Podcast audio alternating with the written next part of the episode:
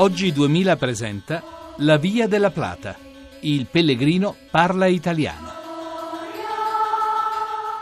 Buonasera da Sergio Valsani e da Iva Pavletic di Radio Fiume che opera nell'ambito della radio televisione croata che è la nostra new entry perché abbiamo fatto un altro cambio della guardia, per cui oggi è stata lei a fare i 22 chilometri che separano Montamarta da un paesino dal nome difficile da pronunciare che penso sia Grania de Moreruela. Granca de Moreruela. Eh, vedi che sai già tutto, sei già entrata perfettamente. Eh, dalla Croazia parte. con furore, eh. ecco, ho capito subito le cose. Brava, brava. Come ti sembra questo cammino? Com'è questo andare? Guarda, per me è la prima volta che faccio un'esperienza simile e posso dirti adesso sono un po' stanca, però soddisfatta e mh, mm, mi sono trovata benissimo, a parte insomma il fango che abbiamo trovato per strada e la stanchezza, per il resto una natura fantastica fantastica, anche un po' quelle tracce di storia che abbiamo visto, eh, le rovine di quel castello, il lago, insomma un ambiente, direi una natura divina, eh, perché io anche arrivo da Fiume, quindi una natura simile non la vedo proprio ogni giorno.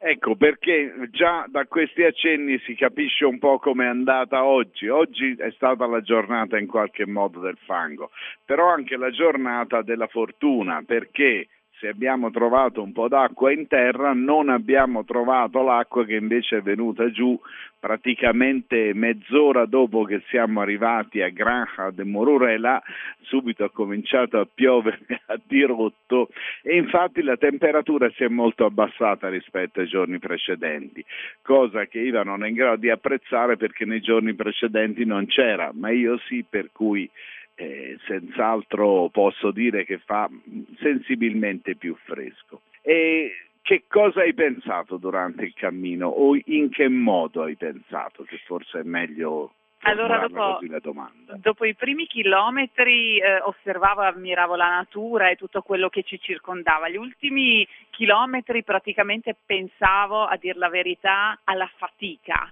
Oddio, ma ce la faremo? Oddio, i miei polpacci mi stanno facendo male. E quello che ho notato, Sergio, che te più ci avvicinavamo alla meta, più acceleravi. E invece io ho fatto il contrario, più ci avvicinavamo io rallentavo e siccome siamo sempre andati insieme la cosa sembra abbastanza bizzarra, però eh, stavo spiegando che un po' si fa come i cavalli, cioè i cavalli sentono la stalla, per cui anche accelerare è un, è un sintomo della fatica, cioè più uno è fresco, più è capace di adattarsi al passo di quell'altro.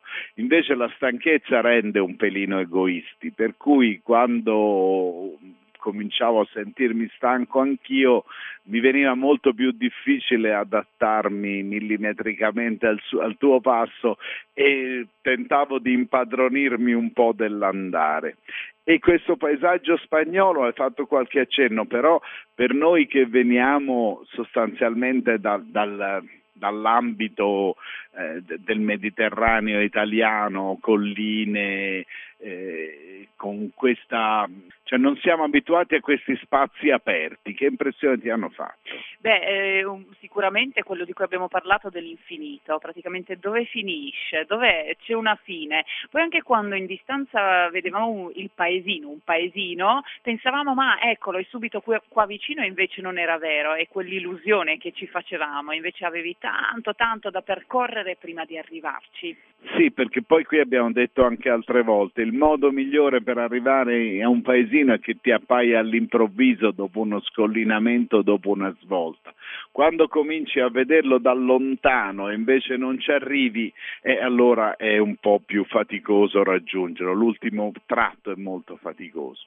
Io ringrazierei tutti quelli che ci permettono di fare questa trasmissione, in particolare Marta Scazzola che sta a Roma smanettando e ricorderei il nostro www.blog.rai.it dove ci trovate anche in fotografia. Sono...